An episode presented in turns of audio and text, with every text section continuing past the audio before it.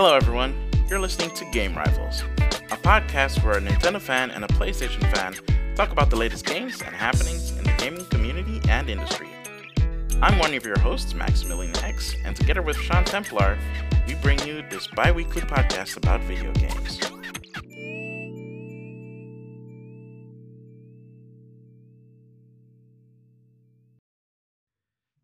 Hey guys, welcome back to another episode of uh, Game Rivals. Uh, I'm your host, Maximilian X, here together with Sean Templar. Say hi to the lovely people, Sean Templar. Hello, lovely people. Hi, welcome back to another episode. And uh, I guess we're going to jump straight into this week's uh, first topic, which is uh, what we've been playing. Uh, Sean, it's been uh, yeah, I mean, it's been a couple of weeks since we last uh, talked. So, uh, what have you been playing uh, lately? It's been a long time indeed, Max. Um, I've had a quite of a diverse lineup I've been playing lately. Kind of had a dip in uh, playing stuff, so I skipped out on finishing Red Dead Redemption and Assassin's Creed Odyssey. Wait, so you didn't finish it yet? No, not yet. Uh, Wait, how far are you, anyways? I think I almost finished uh, Red Dead Redemption. I'm in chapter six. Like I'm almost at the end. I just don't feel like finishing it right now. what? What was? Who does? Okay, you know what? No, no, no, no. Yeah. Because I know that if I'm gonna criticize you on that, I know that there's someone in the audience who I know who's going to criticize me on not finishing games. So Maybe it's uh, Fine. Yeah. okay, so but how has it been so far? At least how how has your experience been with Red Dead Redemption then? Playing it. um, Yeah, I loved it. Like before, like the week before Red Dead came out, I was playing Assassin's Creed Odyssey, which I loved. I still need to finish that one as well. and then I started Red Dead, and then uh, like uh, after like say end of November, I kind of got like this game dip that I really didn't want to play anything right. So now um, I found a few other titles, some new, some old that I'm kind of playing in between, waiting for new Yeah. stuff to come out like Anthem or Division. So. Okay, but okay, so why did you like what made you stop playing Red Dead? I don't know. I just had this moment in which I just thought like, oh, I don't feel like it. Maybe it's because I know I'm getting to the end and that I kind of like where it's going, so I kind of don't want it to end. I think that that's more like what's happening. Oh, okay. Yeah. Well, fair, I guess. I mean, I, I've I've stopped earlier in games for less, but at least I finish them when I get to it. So I'll but- finish it alright, soon. I'll let you know when I finish it. Okay, man, you, you're you're keeping me and the audience in suspense, man. You gotta finish it. We gotta we gotta know how you found how what you thought of the ending. Okay. All right. So what else have you been been playing? So last week I bought a game which is called Hong Kong Massacre, which is a Mhm. I bought it on a PlayStation, and it's this um, pretty hardcore top-down shooter. It's uh, kind of inspired by these old uh, Hong Kong action movies, in which like uh, the hero has two guns and flies all over the place and jumps all over the place in slow mo and kills. So is it kind of is it kind of like um Stranglehold top-down. okay? So it's it's basically Stranglehold top down. Yeah, So it's but it's like really, really hard. Like when I saw the trailer, I was like, "Oh, this looks fun," and it's only sixteen bucks. So I'm like, "Oh, you know, I'll just play this, have some fun with it." But it's really hard because, like, if you get hit by a bullet once, you die. So you have to. okay. So it's more like the Hotline Miami then. Uh, it might be from the same developer. I don't know. I never played Hotline Miami. It could be that it's from the same uh, developer. Let me just quickly check check that for What- you. Yeah. Um, but yeah, it's like it's really hard, and that's what I kind of like about it. And the effects, it's it looks really nice. It's pretty simple in, in the way you, you play the game, but uh, yeah, that kind of makes it great as well. Um, let me just quickly check those guys. We're currently working on Massacre. Does it really? St- I mean, it sounds like it does sound like what you said. It sounds like Stranglehold, but since it's top down, it just reminds me of Ho- Hotline Miami. Mm, Yeah, it's, it's really fun. It's like really hard, and it, it also has some depth to it. So like you have a uh, an upgrade system, so you can upgrade your weapons. And the way you upgrade your weapons is that you have um, three same objectives for every mission. It's you have to get you get stars for finishing the game within a certain time.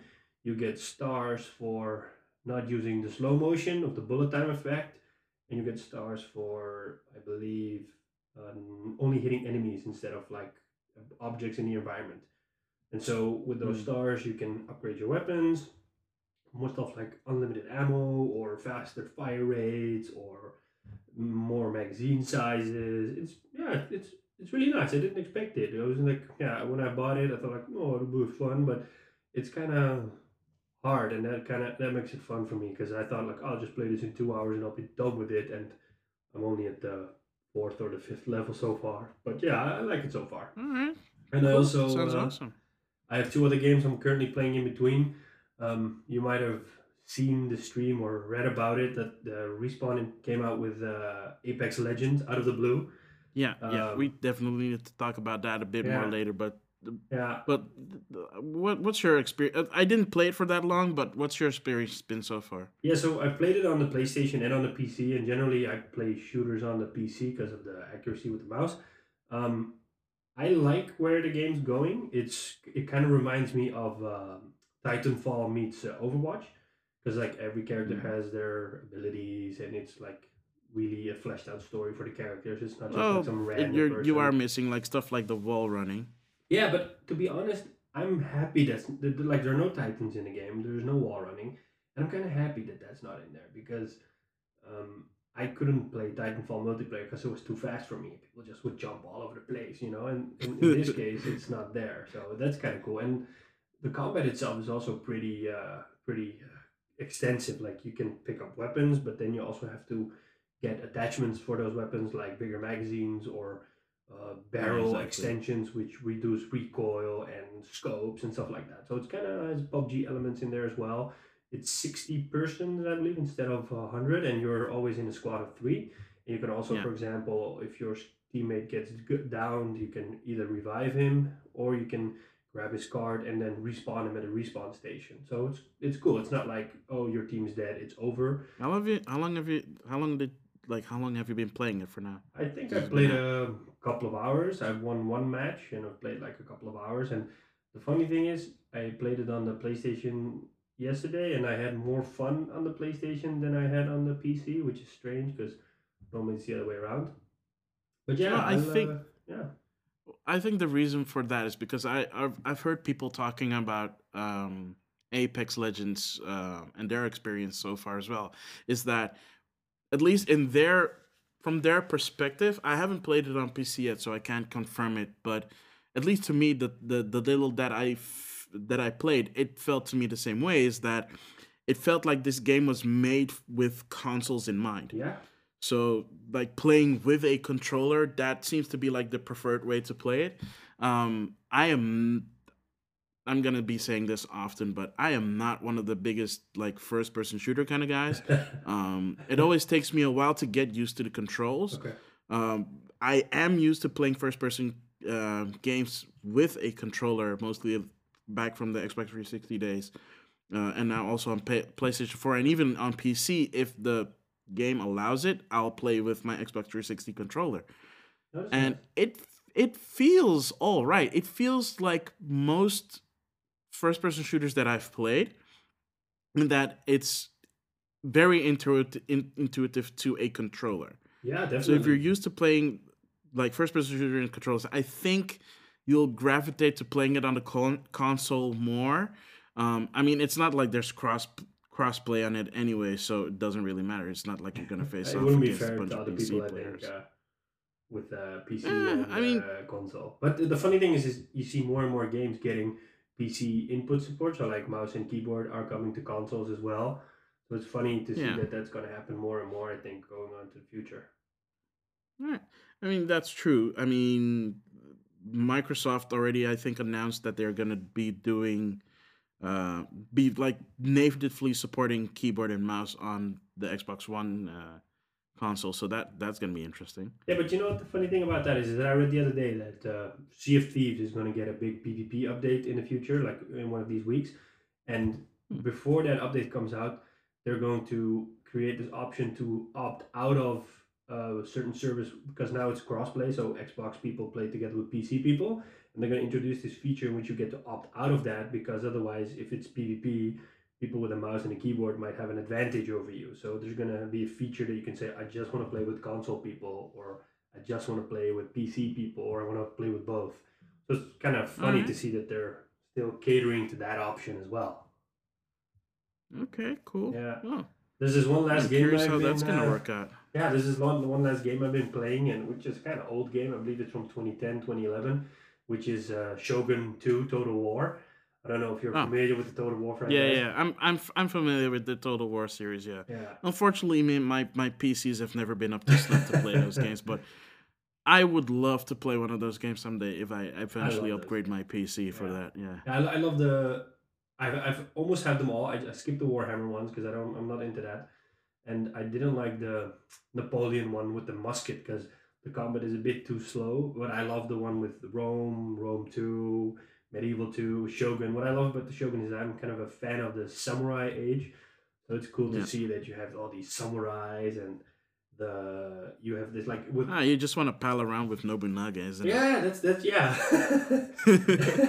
and what, what's cool is that is that you know like with Rome two, for example, you get a lot of territories to start out, and here you have like your own small castle, and that's it. And then you really have to think about like, okay, am I going to build up an army and take another region, or am I gonna wait because it has so much consequences on everything, like your food supply, or your upkeep, or your money, or your taxes. And there was this moment Yeah. in which I like greedily built up, built up multiple armies and started invading other territories. And then two turns later, I lost all those territories because armies showed up out of this blue, and I don't. I don't have enough money at that moment then to upkeep my armies. so I have to either disband my units or take everybody back. You know, it's it's fun because it like pushes you into into different directions. And I'm really looking forward to uh, the new one, Three Kingdoms, which is coming out next month. Oh wow! It's oh, it's based. Is it based on Romance of the Three Kingdoms? Yeah. That's I, I love that era. So uh, it also has more hero units like uh, Liu Bei and Guan Yu and stuff like that. So I'm curious to see which uh, what's gonna happen with that.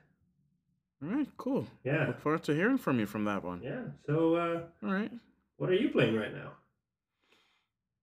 I guess the same as last time. Um, I'm still. I mean, I'm still training in Smash. I mean, when I have, whenever I have time to play Smash, I'm just like uh, grinding on that one. I mean, uh, recently, uh, last yeah, last week, the thirty first, they surprise dropped uh, Piranha Plant, which was free for people that bought um, Smash uh, and registered their uh, their copy of the game before the thirty first, and then suddenly on the thirty first they dropped Piranha Plant as a playable character, and he it I, he she it it is an interesting character.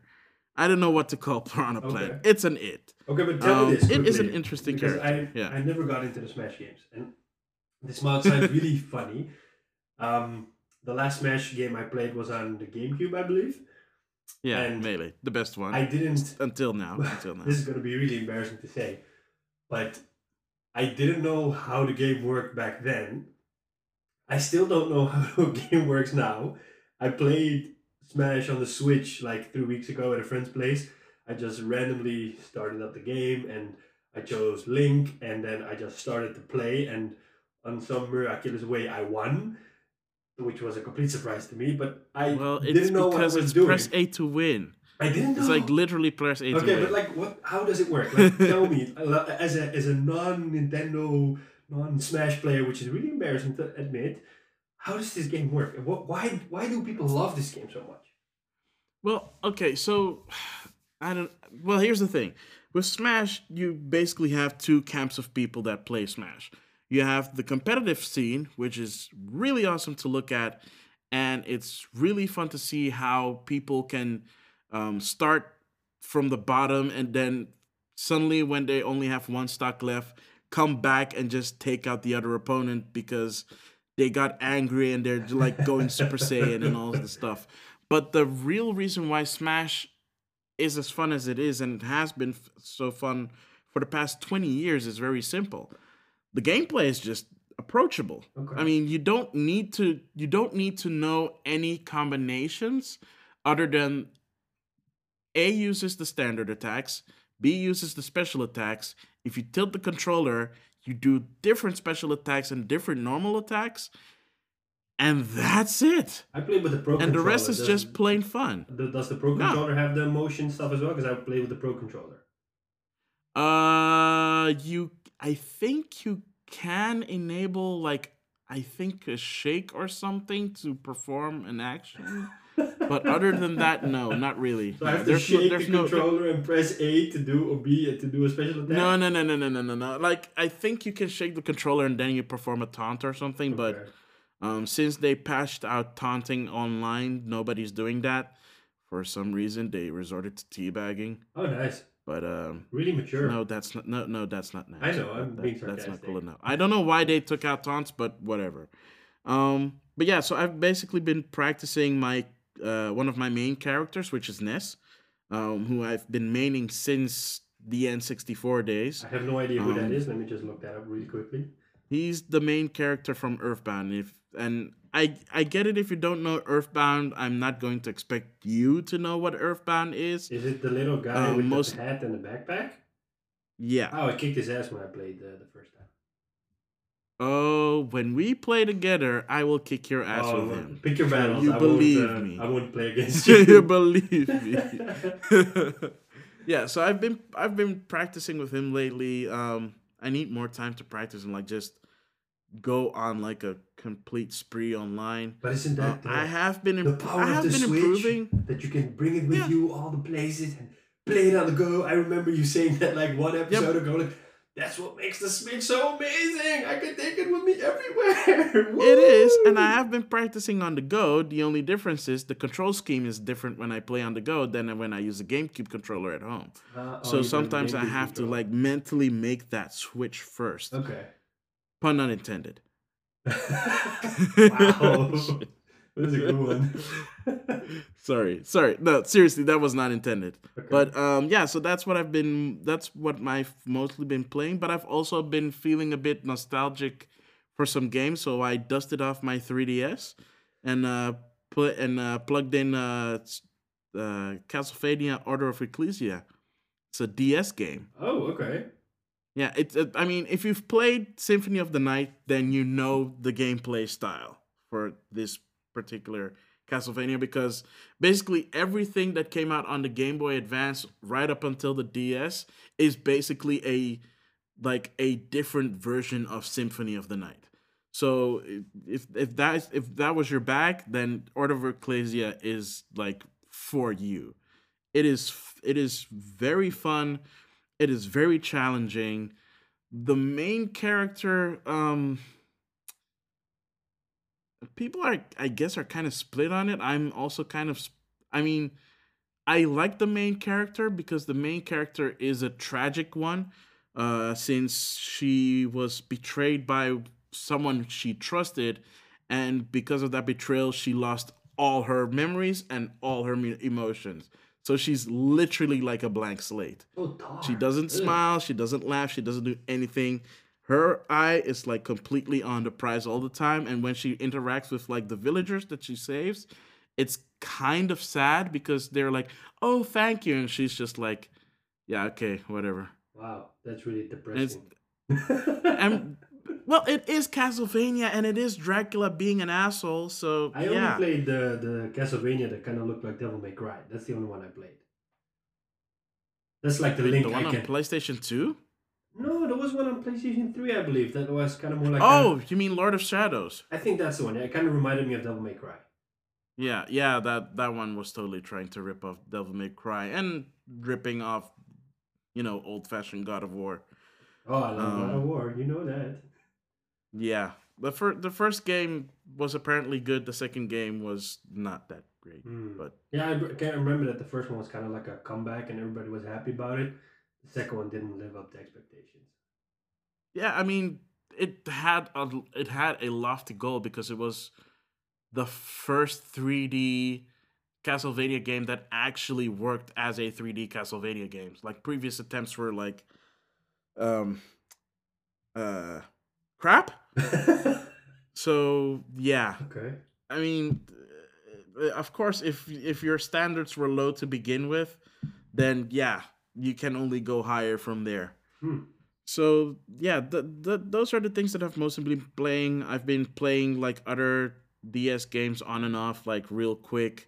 Um, I plugged in. Uh, actually, I actually played another 3DS game, which was Mario and Luigi Dream Brothers, which the la- which is the latest entry in the Mario Luigi RPG games.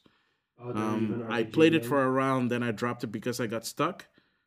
So then I decided, you know what? Let me see where I was, and then suddenly I was able to continue for somewhat weird reason. So Okay. I might actually be able to finish the game now. Okay. Um, Yeah. That's it, or uh, anything else? Um, no, I mean, well, yeah, except for the one thing where I played like a little bit of Anthem, uh, when the public beta was live, Nice. like a little bit, like I think at most an hour, and most, and the thing that I did there was just go into the free play mode and just fly around and kill some random encounter. Well, try to kill some random encounters. Mostly, what I did was start a battle, see that I was about to die, and then like peace off like a bitch. So let's not spoil too much because we have a lot of more Anthem coming up later. I do have one more Yeah. question. What Sure. game are you looking forward to, which is coming out this year? Let me just sneak that one in. Oh wow. Uh, have to pick one. uh, oh really? Oh come on. yeah, otherwise we'll just. okay, you know what? You go first because I have to. I have to think about it. You go first. What are you looking forward to so far? Okay, so um ah, difficult. but like I'm hoping See? okay, See? okay. But like I have I have multiple games in my mind, so like I have to be like, okay, okay, I have to name one. But like let me put it this way. I made a prediction in our first episode that The Last of Us is gonna come out this year. So Mm-hmm. a lot of stuff is starting to point in that direction that it's gonna come out this year. But I have to say Last of Us Part Two. If we don't get Last of Us Part Two, then my pick would be Division Two. Ah, you only get one. Yeah, okay, okay. Yeah, okay, okay. that's cheating. just put it I get two Us. now. I get two now, right? two. Okay, fine. I get two. Okay, so the first thing I'm looking forward to is uh, Fire Emblem Three Houses because that game looks awesome. Yeah, I saw the trailer. It's- sent me. I li- It, like it looked really nice. Yeah, I know, right? Yeah. I, the last the last game that I played was uh, Fire Emblem uh, Echoes, uh, which was a remake of a Super Nintendo game, which is a side story of the whole franchise. Did this remake come out Um, on the Switch which is- or? No, on the 3DS. Okay.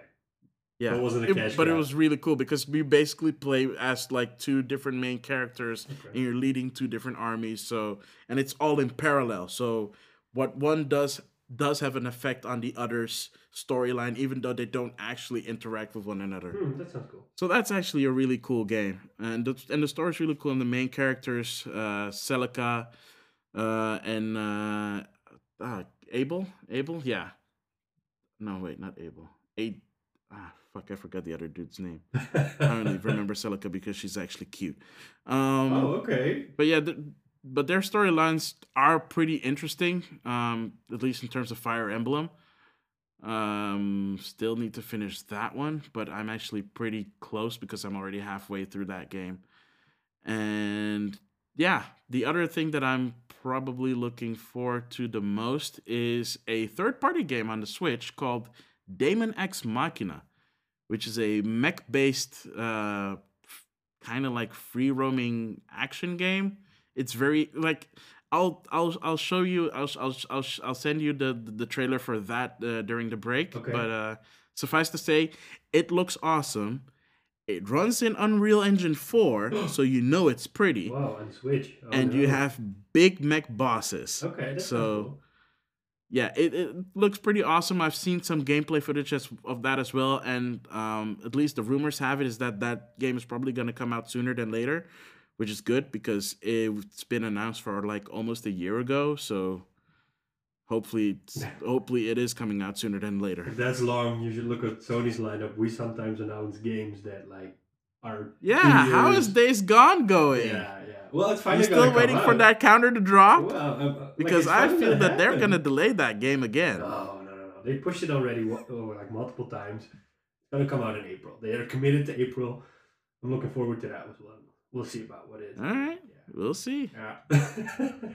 All right. Cool. Okay. I guess uh, let's wrap it up Cool. uh, with this segment, and then uh, we'll take a quick break for you guys to catch up, catch your breath, and uh, We'll be right back. all Alrighty.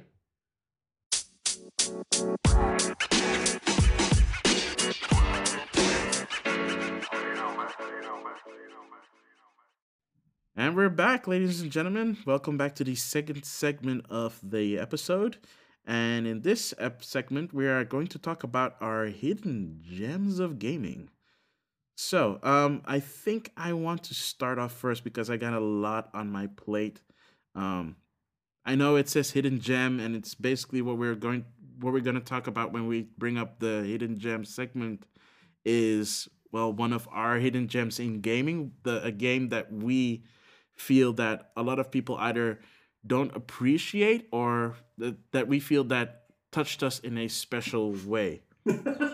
um, no, not like that. Not like that, bro. Not like that. Just so a This game that left an a game that left a special like a special impact on you as a gamer. Not anything weird. Not any, People, uh, not anything weird. Characters, as you mentioned in the previous segment. I can have waifus in video games as much as anybody can have a waifu in anime. So Do people There. actually have that? A wife in anime? you I don't- haven't been to the anime. Yeah, I feel like ever. Have you ever been to like a Comic Con or like No, no, no. I don't watch a anime. stuff Reddit like board about anime, or on Twitter? Nope. Seriously, I'm uh, or DeviantArt? social media. What do you call that?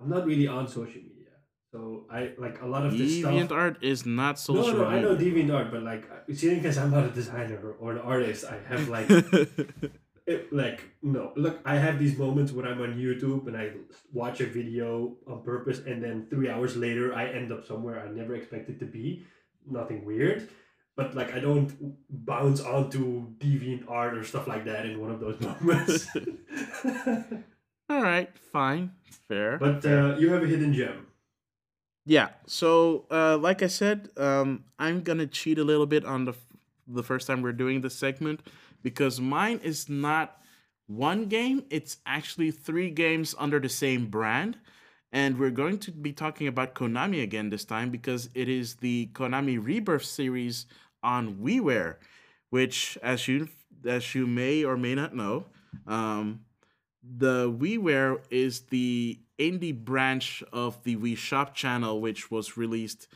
uh, which launched back in 2007. Yeah, 2007, uh, along with the Virtual Console and like a bunch of uh, indie developers and also third-party developers released um, small, smaller games on uh, the Wii Shop channel, and the Wii Shop channel uh, has since passed on. Uh, rest in peace, Wii Shop channel. The 31st of January was the was the last time it was live. it's Long so live the sad Wii Shop to be channel. a nintendo fan Well, because like well, stuff see- prematurely dies like the wii u and who knows what else No, I mean it's been it's been alive for well over a decade now, and I mean it had a good run, but it uh, and it's it's part of the conversation of uh, digital storefronts and buying games digitally, but that's like a a, a story for another day. But um, basically, that is what WiiWare is. A place where indie developers and big and, and third party developers could bring out smaller titles uh, to the Wii U. Or sorry, to the Wii. Why the Wii U? Um, i got you there you're all confused now yeah, thanks a lot. But these specific games that I want to talk about, these uh, games under Konami's Rebirth brand were Contra Rebirth, Castlevania The Adventure Rebirth, and Gradius Rebirth. Now, at least in terms of Castlevania The Adventure Rebirth, that is actually a remake of a Game Boy game of the same name, Castlevania The Adventure, which is a canon game, but I'm pretty sure either people have never heard of it or if they have, they've never played it because it is or it it still is or was a obscure Game Boy game and most people avoided it because it was a Game Boy game. They didn't acknowledge it as part of the main canon even though it is. And they did a really good job on at least that game specifically because it is all like 32-bit style and the gameplay is like classic Castlevania. So, you know, pre Symphony of the Night. Uh, so the only thing you have is an upgradable whip and enemies that come at you with a vengeance. And it's really challenging to play and it's really fun to play. It's exciting to play. Uh, the reason I'm bringing this up is because I knew that the Wii Shop channel was closing its doors. So six months ago, when you could still add credits to your account on the Wii Shop channel, I added a bunch of credits so I can buy those three games specifically. And I've been playing them uh, over the winter break, and they're really good. I like Castlevania The Adventure because it feels like ca- classic Castlevania. It it reminds me of the NES days of like brutal platformers and precision jumping and being skilled in the game. Uh, and now you can't buy it anymore. Oh, I mean, if you bought it, uh, if you Oh, bought it on the shop channel, you can always re-download it for now. Okay. We don't know when that's gonna end. Um, the other game, two games, are Contra Rebirth, which is not really a remake. It's kind of more of a retelling, and they added cutscenes to the game, which it's okay. Um, but that one is like classic Contra, like NES style hardcore, like one shot you're dead. Um, no Konami code, so you can't add 30 lives to your game. And the and the last game on here is Contra uh, Gradius Rebirth, which is a remake of the original Gradius on NES. And like all these games have been given like this 32-bit treatment um, to their art style, but their gameplay is just like classic old school gameplay. Do they like And add anything, or have they changed anything, or have they literally like ported these Game Boy games over to the Wii and that's it? Well, I th- I think because I never well with Contra it just feels like Contra. So if you've played Contra on the NES or on the Super NES, um, that's it. Or on on the super on the Mega Drive if for some whatever reason I played You felt on, compelled to uh, play Contra- Contra Hard Corps. Classic. Does that count? yeah yeah the Super C also counts in that regard. But Super C is a it does take it, it it feels a little bit more different than like regular Contra. okay. like they try to do some some slightly different things like any second NES game does. Um, but if you've played like classic Contra on NES, then yes, you know what that feels like. The same goes for Gradius. If you've played Gradius, classic Gradius growing up, it is exactly that same feel, that exactly that same motion, that same speed. Okay. So uh, I think that one actually does have a. I think that one actually does have like a form of the Konami code that works. So you can boost up your ship to have like all the options and stuff like that until you die. But is there So um, yeah, like these games are not available anymore, or no, you can't buy like I like I said before. The WiiWare games were like exclusive to WiiWare, with a few exceptions like uh I think Ronimo's Swords and so- Swords and Soldiers, which got ported to like a lot of systems. Like it got ported to uh it got ported to mobile, it got ported to PC. It actually recently got re-released on the Switch. So oh right, you don't have a Switch anymore. what a surprise! Because a lot of stuff gets re-released on the Switch. Because that's why the Switch is here, so we can play all the old shitty games or old games we forgot about. Did you forget that I said just now that it's also on PC? And I actually Oh, I think that that game I eventually I think that game actually eventually come came out on the PlayStation 3. So What People now? don't- We, we don't care. PlayStation 3 gamers don't care about that old stuff because, you know, we have AAA exclusives or AAA other kind of games we can play, which I can't re- really mention right now. But that doesn't matter. ah, whatever. the point the point the point is like most if not well most of those WiiWare titles and specifically like those three are actually a perfect example of why it's a hidden gem Mhm. because it's on a it's on a distribution system that basically doesn't exist anymore and unless you bought it before the system went down you don't have no way of accessing that game anymore. Kind of like uh, which is a, BP, that, uh, which is a real shame why Konami is being complete. let's keep cards. It Ah, come on. You know on. like how I feel towards Konami, so I'm just trying to like contain myself as well. all right, all right, cool. So, what is your hidden gem then? So mine is a game that I never expected to be a hidden gem, and that game is uh, Middle Earth: Shadow of Mordor, and maybe also the Yeah. sequel Shadow War. Um, Wait, you actually like that game? the first one or the sequel? The sequel. Um, let me just put it this way. I'll, t- I'll tell you first one about why I want like the first one, and then tell you what I liked and disliked about the second one. Like right. I I love those Lord of the Rings games which were made back by EA back in the day on the PS2. For example, the Two Towers and the Return of the King. There was these kind of hack and slash games. You could uh, play them together with a friend, which I really loved on uh, PlayStation 2. And then they came out with uh, Battle for Middle Earth and Battle for Middle Earth 2, which was their strategy game. Those RTS games, I, I love those as well. But then they started to do a few games that really didn't like resonate with fans. Um, they did one called Lord of the Rings Conquest, which was literally Star Wars Battlefront, but with a Lord of the Rings skin and kind of tanked and caused uh, was one of the reasons why EA shut down Pandemic. that sounds like it shouldn't work at all. Nope. Uh, like the idea on paper sounded really cool, but it didn't work. And then they kind of shut down Pandemic shortly after because they had a few games with Pandemic that didn't work out. And then eventually license bounced back to, uh, I believe, New Line Cinema and the Tolkien uh, Foundation or whatever it's called. And then all Yeah. of a sudden, Warner Brothers got the license, maybe also because they own New Line Cinema.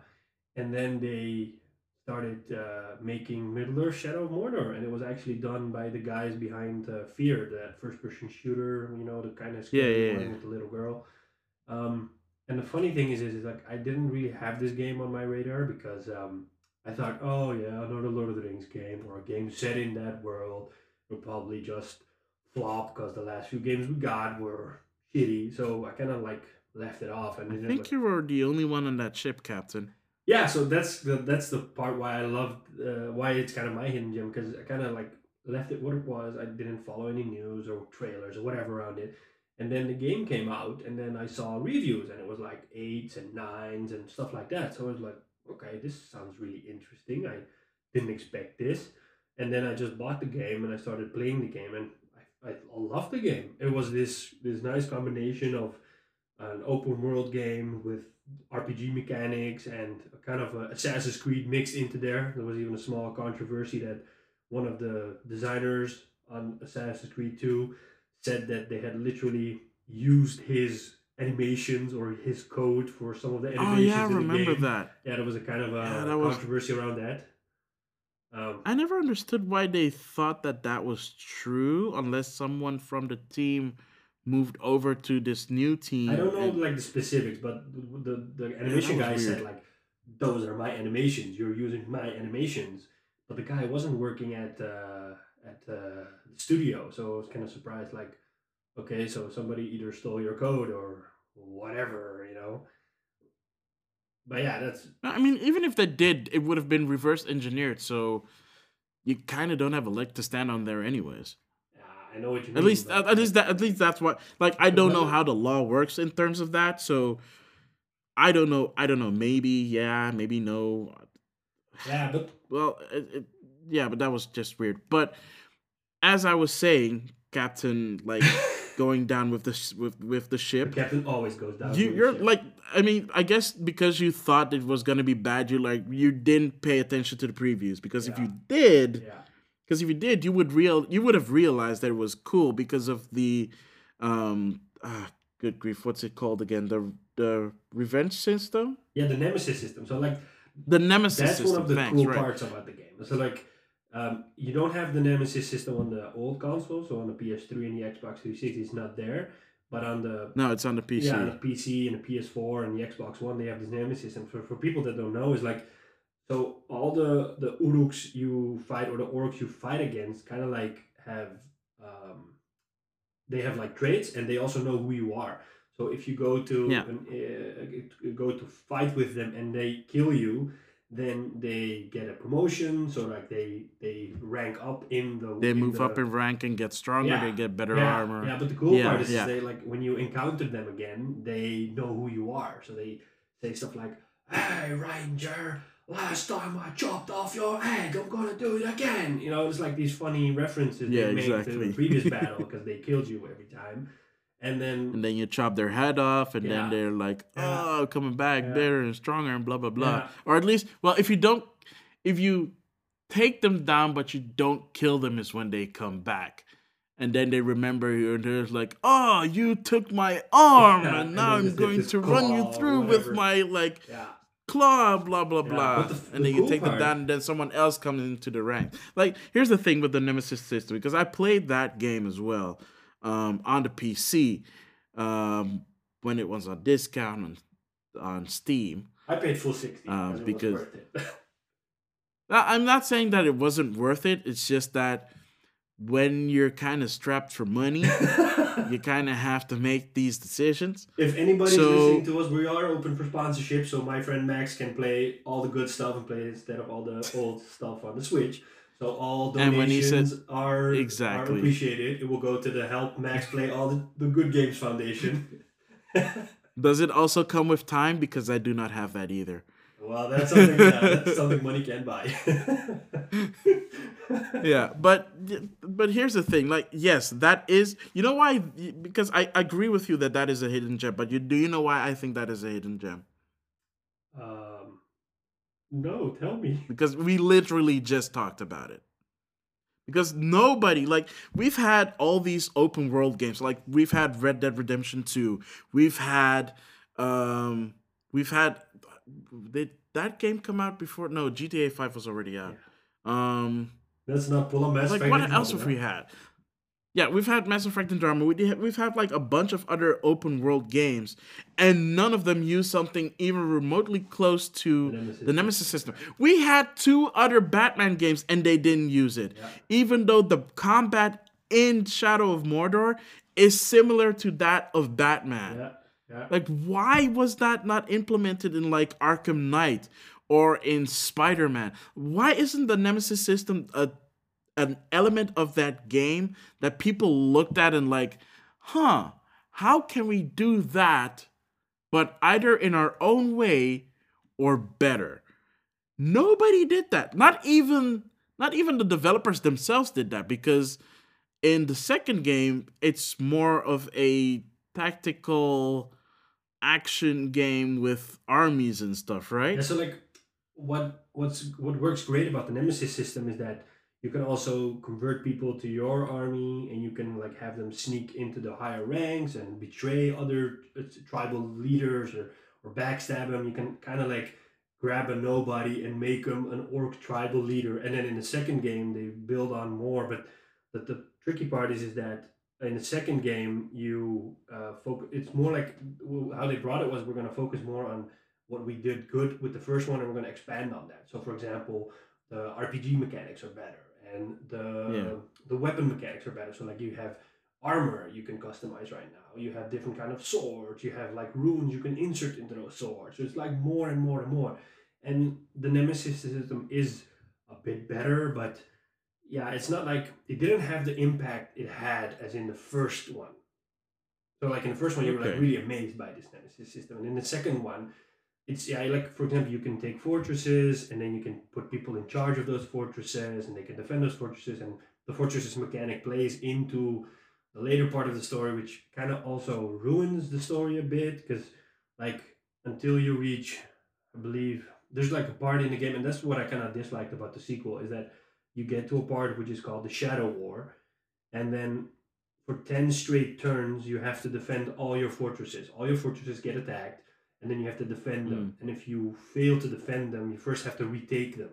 And it starts out with one fortress, and then the next round it's two fortresses, and then the next round it's three, and then it's ten rounds of constantly defending all your fortresses. And if you die, you have to retake all your fortresses. Isn't that just horde mode?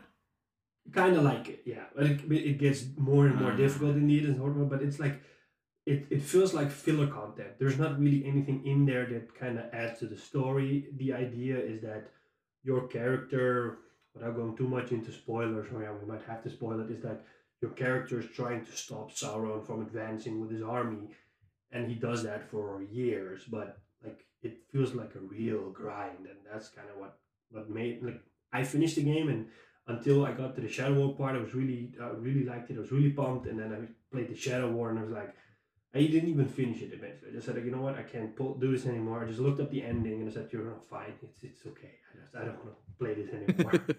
yeah. Well, what's cool about the second one is that, for example, the story goes more in depth. For example, you get Yeah. to see who the the the Nazgul are, and the Nazgul are in in the Lord of the Rings. The Nazgul are nine kings of men, but you actually get to see who those kings are. So, for example, oh, seriously? yeah, so one of them, for example, is um, Helm Hammerhand, who is uh, his name is mentioned in um, in the Two Towers when uh, at the end before the the people Helm's yeah Deep. before they ride ride out. yeah. Théoden said says stuff like the horn of Helm Hammerhand shall sound in the deep one last time, and then Gimli blows that horn. So Helm Hammerhand is one of the Nazgul. Um, Isildur is one of the Nazgul. That was kind of like a shocker for me. I didn't expect that one. Really? Yeah, that's really cool. Um, Isildur is one of them. Um, so there are like these few you, man kings you kind of like know of references in the old Lord of the Rings movies. That's really I cool. think the people that read the books right now are probably screaming into their iPhones or like whatever yeah. they're listening to, and they're like, "You idiots! Did you not read the books?" Probably, but like like, it, it was a cool twist. I didn't expect it. I was like, oh, okay, that's cool Yeah. to know. all right, okay, that's actually kind of cool. Yeah. Neat. So I would advise people to play them both. Um, I had more fun with the first one because, again, I didn't really pay attention to that game and it surprised me in multiple ways. And the second one builds on the foundations of the first one. It's just that, you know, the ending is a bit. Uh, it's, it's a waste. It's like a shame to see it end that way. They could have done something better. Yeah. Well, I'll give you the first one, but I haven't played the second one, so I can't speak to that. But if you say that it, it's at least at least worth checking out, then I guess then it I I'll definitely try and check it out if I have a chance to. Nice. All right, cool. I guess that's the end of the second segment. Uh, stick around, guys. We're gonna go for a quick break, and we'll come back with our last segment of the week. So stick around.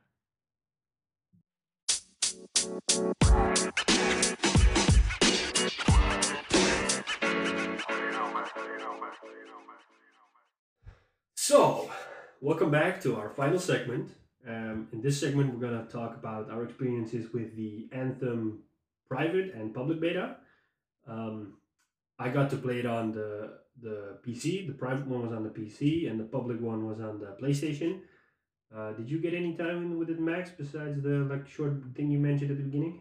Yeah, it was literally just a short thing, like about an hour tops. Okay. And you just played Yeah, free play, but- or I just played free to play, but we're gonna get into it anyways, and I'm gonna explain to you why that was the case. okay. So for but, but but but let's start off with um, let, let's start off with the with the with the with the pri- with the private beta because at least from your perspective, since you played both, Yeah. did you did you notice like a big difference in uh, how they played because because she said the private one was on PC and the public one was, was on PlayStation 4 like in terms of like gameplay which one felt better to you The PlayStation One, definitely.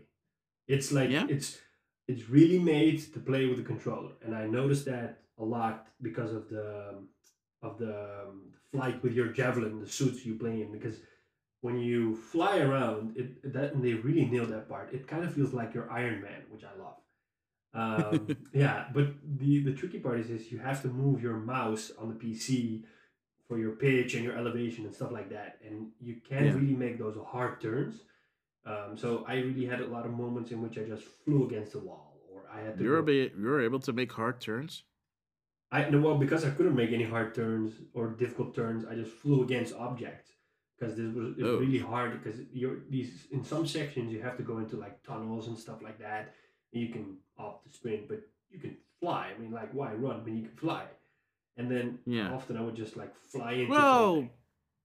well overheating is one reason Yeah, but the, it- like in general, in, in those smaller sections, you can like you have to get to the end of the tunnel, which is like either a 10 second flight or a 30 second walk, Yeah. and then you'll just say like, you know, let me fly. But what I noticed on the PlayStation was it like it was a lot smoother. I could just make fine adjustments. I could just do it better, and I, I really love the way it played on PlayStation. The controls, and the funny thing is, is because you're level 10 i believe in the beta in both betas you don't have like a tutorial so you have to go to a Uh, website don't even remind me about yeah that. you have to go to a website and then they tell you like x does this and square does that or on the pc it's like w does this and space does that so it's really Yep. strange Yeah, but see, here's the th- so so here's the thing because I'm assuming that in the private beta it was the same thing. It didn't have a tutorial. nope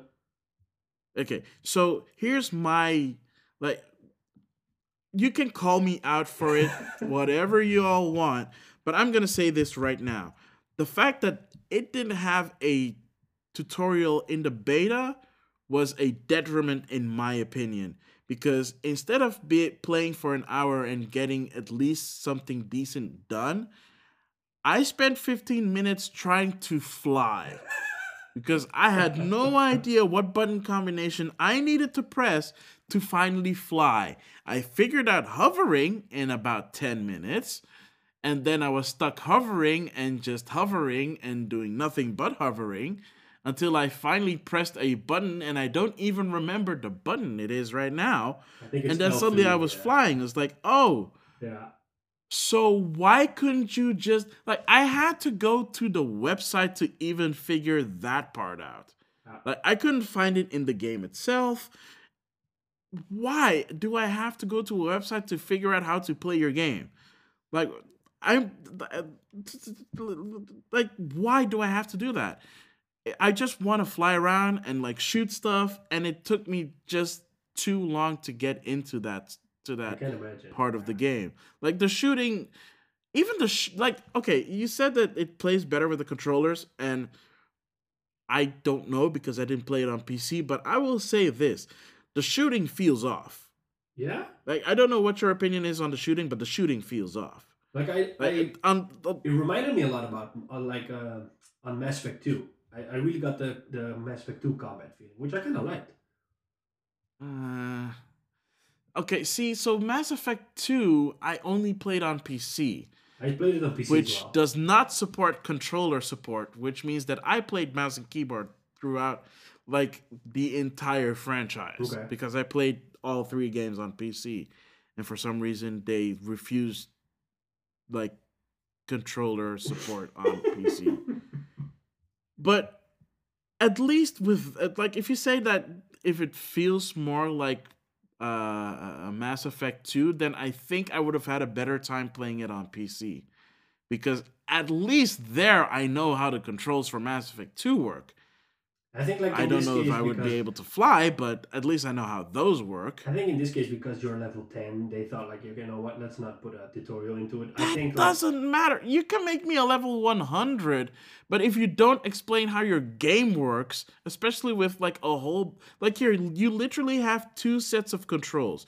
You have your flight controls and you have your underground shooting controls. People don't just jump in intuitively like you're playing Super Mario Brothers or whatever or like you're playing like the umpteenth version of Call of Duty and assume that people will know how to fly if those games never had those mechanics. You have to it, like this is I mean I know that the betas are mostly to just stress test the servers. which it really needed because in the private beta, there were some issues that they had to add capacity to the servers, and there was this infinite loading loop bug. So, from Yeah, but point of view, they That is what that is for, but come on. Try it. Like throw a guy a bone here. Seriously, I want to like if if you're trying like with the public beta, you have two things. You are stress testing, but you're also trying to convince the person who's playing why your game is fun. Yeah. Like why they should pre-order it right now. Why they should buy it when it comes out.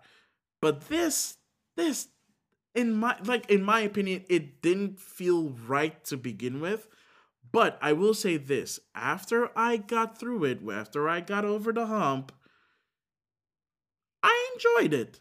Like, I liked flying around. It was awesome. But, like, you see, oh, like my heat meter is going up. Oh, I'll just do like a nosedive and let it cool down, or f- like fly over like uh, the foggy areas of, of like the waters and like waterfalls to have the jets cool down and like continue my flight. And just like trying to figure out ways to like extend my flight time that is awesome. That's cool. Yeah. like even flying and like shooting is awesome. And like the the free area is basically it okay i'm it, here's the thing it feels like um it feels like monster hunter uh, To me. world or uh, world Okay. yeah it feels like monster hunter world when you're like just you're not doing a mission and you're just jumping in and like just going out to slay monsters mhm. That's how that feels like. But instead of like one big monster that you're facing or two or three big monsters that you're facing you're facing like random encounters of like enemies that just spawn up and then they start either they don't notice you and you try and sneak up on them and you try to take them out or they notice you and then they try to shoot at you.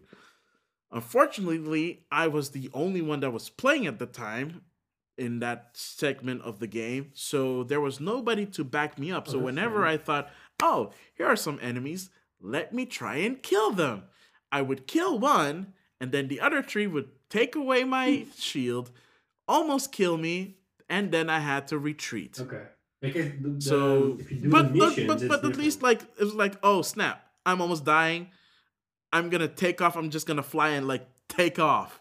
That is cool. Yeah. Like that that gameplay loop is actually kind of cool. So I don't have any like experience with the missions. Did you play some missions? I'm assuming you played some missions. Yeah, definitely. But like when you play the missions, it's differently because you um, it, uh, it automatically match makes you into a party, so you play with other people. Um, and I don't know if you can turn it off or not, but I kind of liked it that it does that. You just pick your mission on the map, and then you can pick the difficulty like easy or hard, and you have Grandmaster and Ultra Grandmaster Yeah. and Slayer of the Universe or whatever it's called. And then Slayer of the I Universe. know, I'm just I'm just saying something, but like um.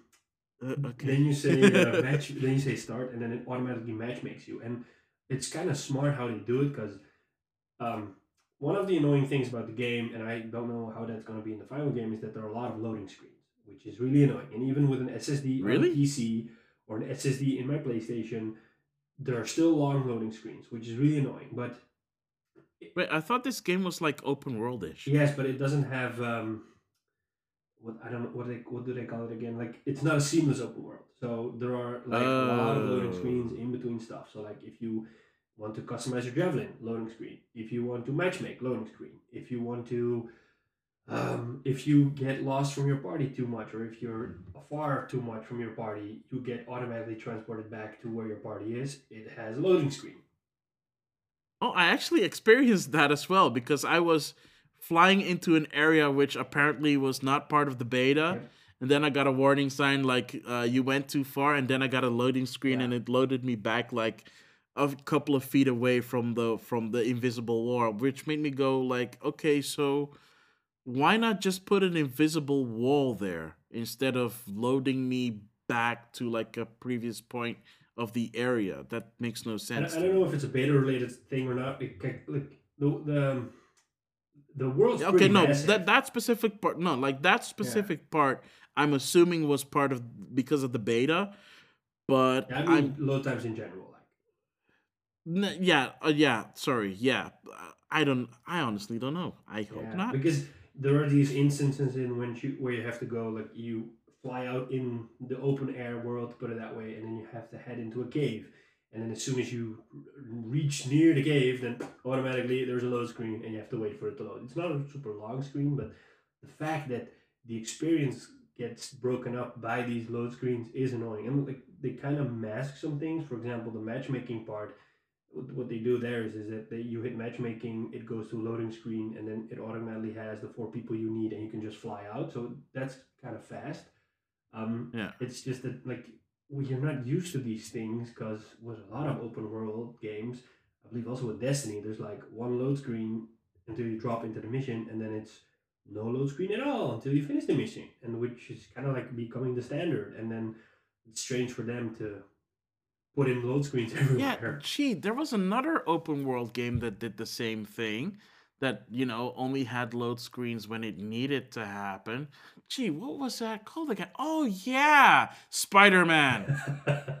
okay, I'm sorry. If Spider Man is doing a better job of having an open world, well, to be fair, most of this game is taking place in the overworld, anyways. But uh, it's it's just like it could be because That does it better. people, you know, That does it better. Yeah. yeah, okay, fine. It's single player, whatever. You know what? We're coming back to Monster Hunter because also that technically does it better. Okay. And yes, I know you technically, when you go out, it does load into the world. But once you're in that area, you are in that Yeah, no- no area. load screens or whatever. Like you can go to all the other areas on the map, no loading, blah blah blah, except for your transition when you um, fly back to the main to like one of the base camps. So if Monster Hunter can do it, and they have some badass monsters in that that you have to conquer, which take up a lot of CPU time, then I'm a feeling that if you're gonna go against like some random NPC dudes to kill, even if you're in a team, you kind of have to have a better, smoother experience than Monster Hunter. But besides Come on. that, like It's 2019. they have a few missions, uh, and they have a stronghold, which is like a, a harder mission to put it that way. I don't know. Like to be honest, What what missions did you play? yeah, I played um, a story mission in which you have to retrieve a certain artifact for, for one of the characters in the in the game. And the funny thing is, when you're in your javelin, it's third person. When you're out of your javelin, it's first person. Um, they did say that like they're gonna do a lot of improvements because when you walk around in Fort Fort Tarsis, as they call it, which is like the single player hub, you walk really slow, and they said that they're gonna fix that. Um, they said that they're gonna fix the PC controls, by the way, um, so that should be better. okay, But, whatever like, that means. Which you you go to one of these characters, you pick up the mission, and then you get back into your javelin, and then you have to retrieve an artifact, which is, um, it was a fun mission. I played it with three other people, uh, random people. I got matchmaked into it, and then the Yeah. tricky part for me was is that you have to fly to places, and then you have to like fight enemies or hold off enemies. Like waves come at you. Um, it's cool because you get to use different abilities, but then at near the end of the mission, we got to a puzzle, and there were like no clear hints for me on how to solve the puzzle. So like it was me and another dude in one room for 15 minutes walking around trying random stuff, and we could not find any hint on what the puzzle should contain or how the puzzle works. And then I tried looking it up, but because it was so new, there was nothing on the internet about how to solve that puzzle. So were you were you guys were you guys at least able to like communicate in any way? No, we I did. I had voice turned off, and he didn't vo- have use voice as well. So like the guy randomly did something, and then we triggered the mission or the the cutscene, and then we got the object, and we finished the mission. And then I was like, okay, um, cool. It took Oh, us that, that's the that's there. the way to rock a beta, man. Yeah, and I, like I played the um, a stronghold mission as they called it, which is like I think a bit like a an end game or like a tougher mission, something like that. But um, it had a um, boss battle at the end as well. So you had these um, um, echoes you had to collect, and then you had to fly back to one point to collect them all, and that would disable like a Yeah. structure, blah blah blah. And then at the end, you would get to this big boss, and then the boss also had like a way of defeating it. So you would shir- first shoot the shiny parts, and then it would retreat, and there would be a lot of enemies or NPCs coming at you, and then you would it would come back. You would shoot again at the shiny pieces. So it's like Monster Hunter esque. Uh, the fun thing was is you get to use your uh, ultimate ability. In my javelin, it was like this massive grenade launcher. So that I would see these uh, Mhm. these NPCs coming at me, and then I would just fire up my rockets, feeling like uh, an um, an Iron Man or a, a Warhammer. No, Yeah. what's the other guy called? Guy called in Iron Man. But Ti- Titanfall? No, no, the guy, the other guy in Iron Man. What What is he called again? War Machine. Oh, I felt like War a war Machine. machine. Yeah, you know, firing all these rockets, shooting. Ah, it was really that like they nailed the combat part.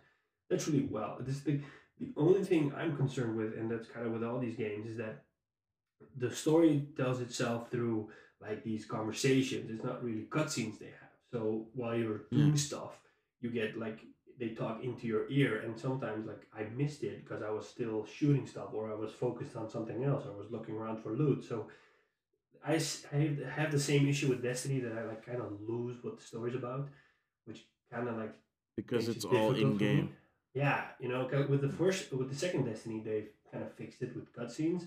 But with this game, I was at moments I was really struggling. Like, okay, I have no idea what we're doing or why we're doing it. I'm just doing it because the objective tells me to do it. Okay, But I don't know why. Okay, but in like in see like the, in those cases, it's the reason why I turn on subtitles in games these days I had that on as well. I because because I know that some games will try and pull this crap, and that's fine. You want to create more immersion in your game, but if I'm playing in a if I'm in a firefight and I'm trying to hang on for my dear life, I don't have time to listen to your stupid little banter about your little kid brother who like did something and like now is on the team as well, like on a different team, and you're giving me all this backstory. I'm like, stop talking, start shooting.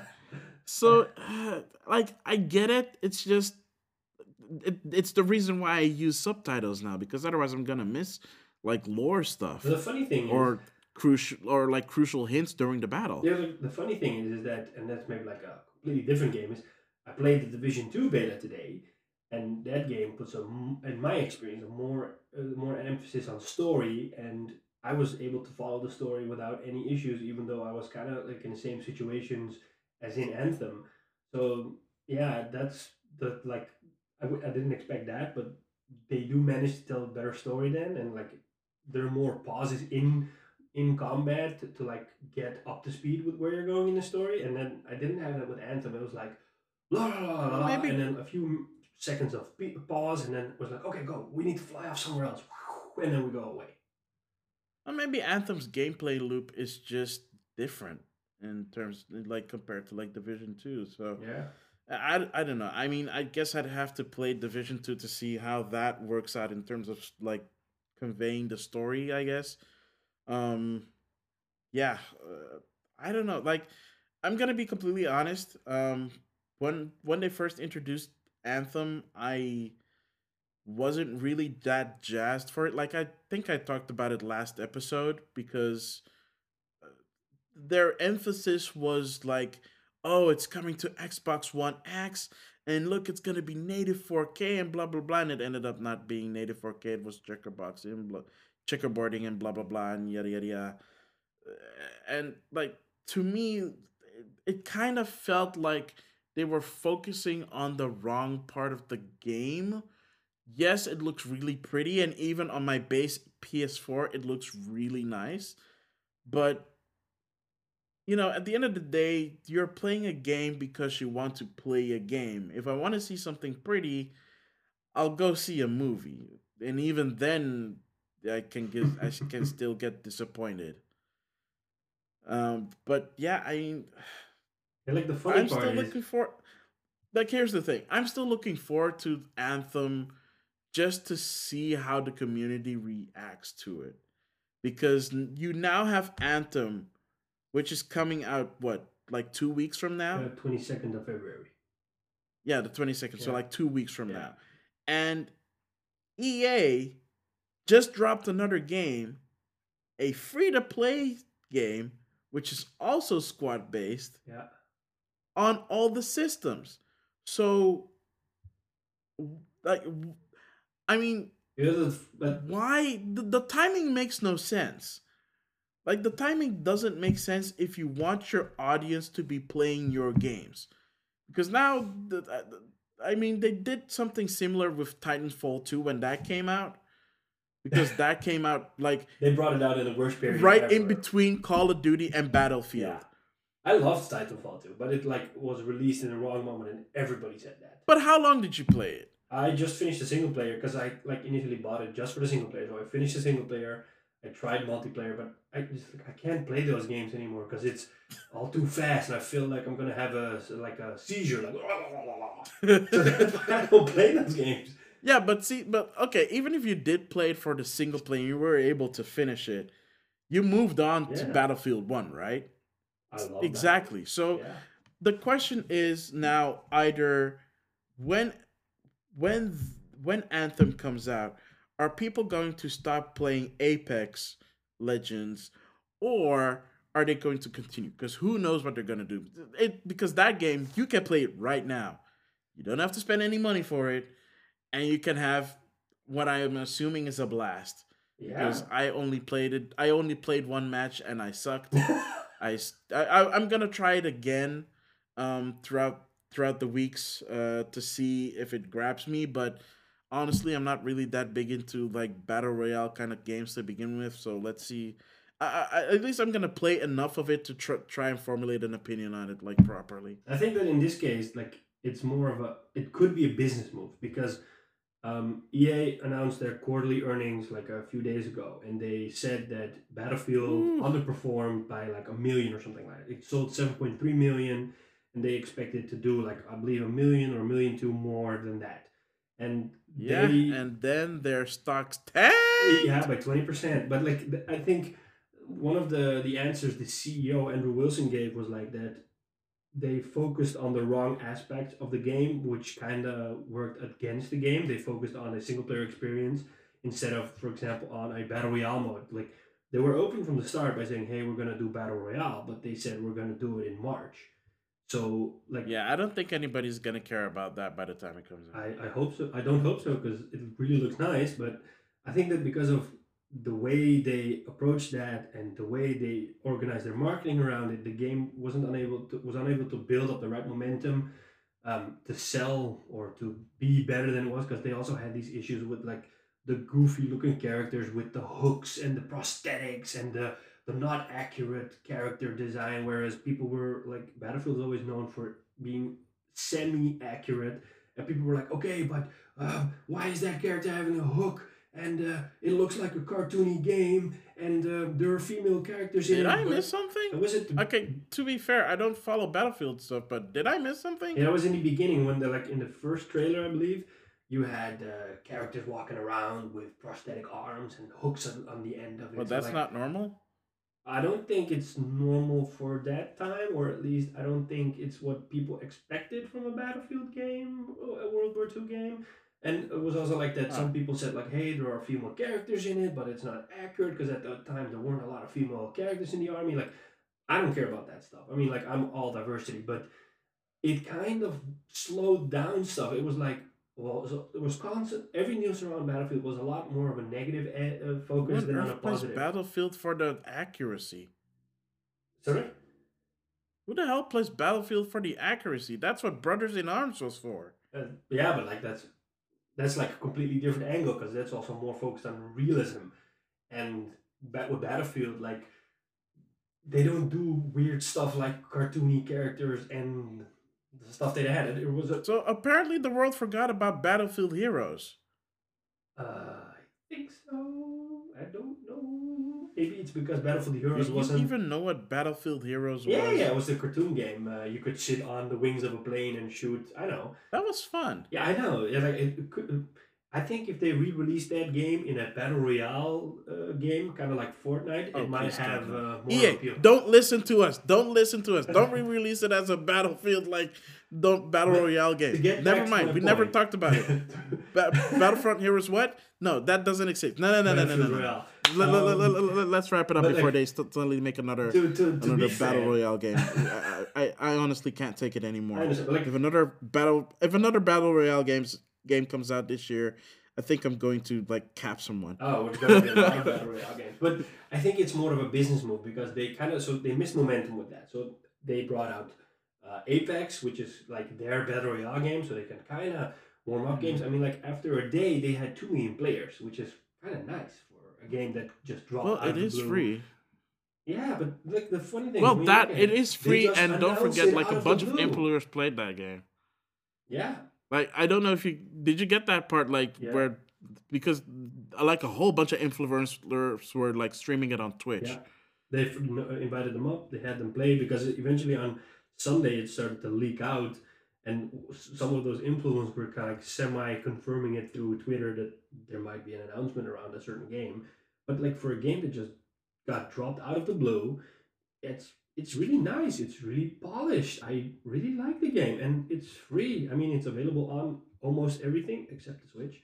Um, and it's well, they did say they were looking into trying to get it on the Switch. Yeah. So I'm, I'm like, and I think Yeah. that it's it's more of a business. I, I mean, it's I mean, it's a f- it's fine. Honestly, I don't think the Switch needs another battle royale game because there are already way too many battle royale games on the Switch. I'm good. I don't yeah. Really, it's fine. I, I think like in the end, I think it's a business move. Like they want to warm people up for battle royale, and then when Battlefield battle royale drops or Firestorm as it's called, people can hook onto that. As for Anthem, I think that like they have a lot riding on Anthem because it's their first proper live service game. Like yeah, Battlefield has a live service, yeah, Star Wars has it, but like this is like their first original IP which has a live service which is like focused on that. So they have a lot riding on it. And after the debacle of Mass Effect Andromeda, it's kind of also a moment for BioWare to kind of prove themselves and so show people like, hey, we still got this, you know. Ooh. Okay, before we wrap this up, I'm since you brought that up, I want to ask you this question before before before we head off. Should Anthem fail? I'm not saying it it's going to, but should for whatever reason the game critically bomb and financially fail, Yeah. what do you think will happen with BioWare? Because they because don't forget they also kind of sort of announced the new Dragon Age game at the Game Awards last year. So they are working on another project with another team, with another uh, BioWare team studios for so, that. yeah. So Um, to be fair, I don't like worst case scenario. They'll shut down Bioware and ship the project off to another team in EA to do it. They kind of did it with the Star Wars game uh, by Motive. Uh, they shipped it around EA Vancouver and stuff like that. So they they have that flexibility. I don't think they'll do it because there will be some fan backlash if they do it. Um, but it'll be just some. it'll be just like another hit hit towards Bioware, like they brought out another game which kind of sucked or failed or whatever. Um, best case scenario, EA might pull like a 180 and then ask Bioware to do Knights of the Old Republic because there was this rumor that surfaced that Bioware really wants to do a Knights of the Old Republic sequel, and then EA keeps saying no, we're not gonna do a Knights of the Old Republic sequel. So EA might I don't do- think they have the time to do another one. um, yeah, like if they started out in time, we might finally get one of those games. Um, but I think that like i- if if it comes to that, EA might do a one eighty and say, you know, hey Bioware, you remember that uh, Knights of the Old Republic stuff you wanted to do? Please do that, and then they'll probably announce it to keep fans happy and then do it. Eh, I don't know, man. The the the the fat cats at EA have been making really stupid decisions lately, so who knows at this point. Honestly, I hope that if like if if it does happen and for somewhat it for some reason Anthem doesn't end up being a success, I hope they don't close BioWare. I still think that they have potential. It's just uh, they either need more time or they need better guidance. They I already honestly don't game know at this point. So yeah, but like the guidance could be in the form of Casey Hudson coming back to the studio. And I mean, like they've been working on this game for a couple of years now, so it's like four years. Because back when Casey Hudson was at Bioware, they started development on Anthem, and then he left, and they were already working on it. So it's been a game that's been in the works for a long time. It's just that it have a lot of stuff riding on it because it's this big game and like the, the thing they have in their advantage is that they're they've been open with the fans from day one like they emphasize it multiple times like hey we're going to be open and transparent with you we're going to share as much as we possibly can and they're doing that. They said like stuff like hey we're going to do free dlc you don't have to pay for it. We're going to uh, come up with great endgame stuff. We don't have pvp yet but that's something we could look at. So like they're not dodging the questions. They're like giving open and honest answers on those. It's just that they have to have a good launch and then keep people Yeah. involved. Otherwise it'll turn out to be another destiny. Yeah.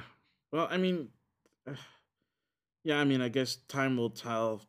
We'll, I mean, we'll see when it comes out, and we'll see after it comes out how it does. If it does well, if it doesn't do well.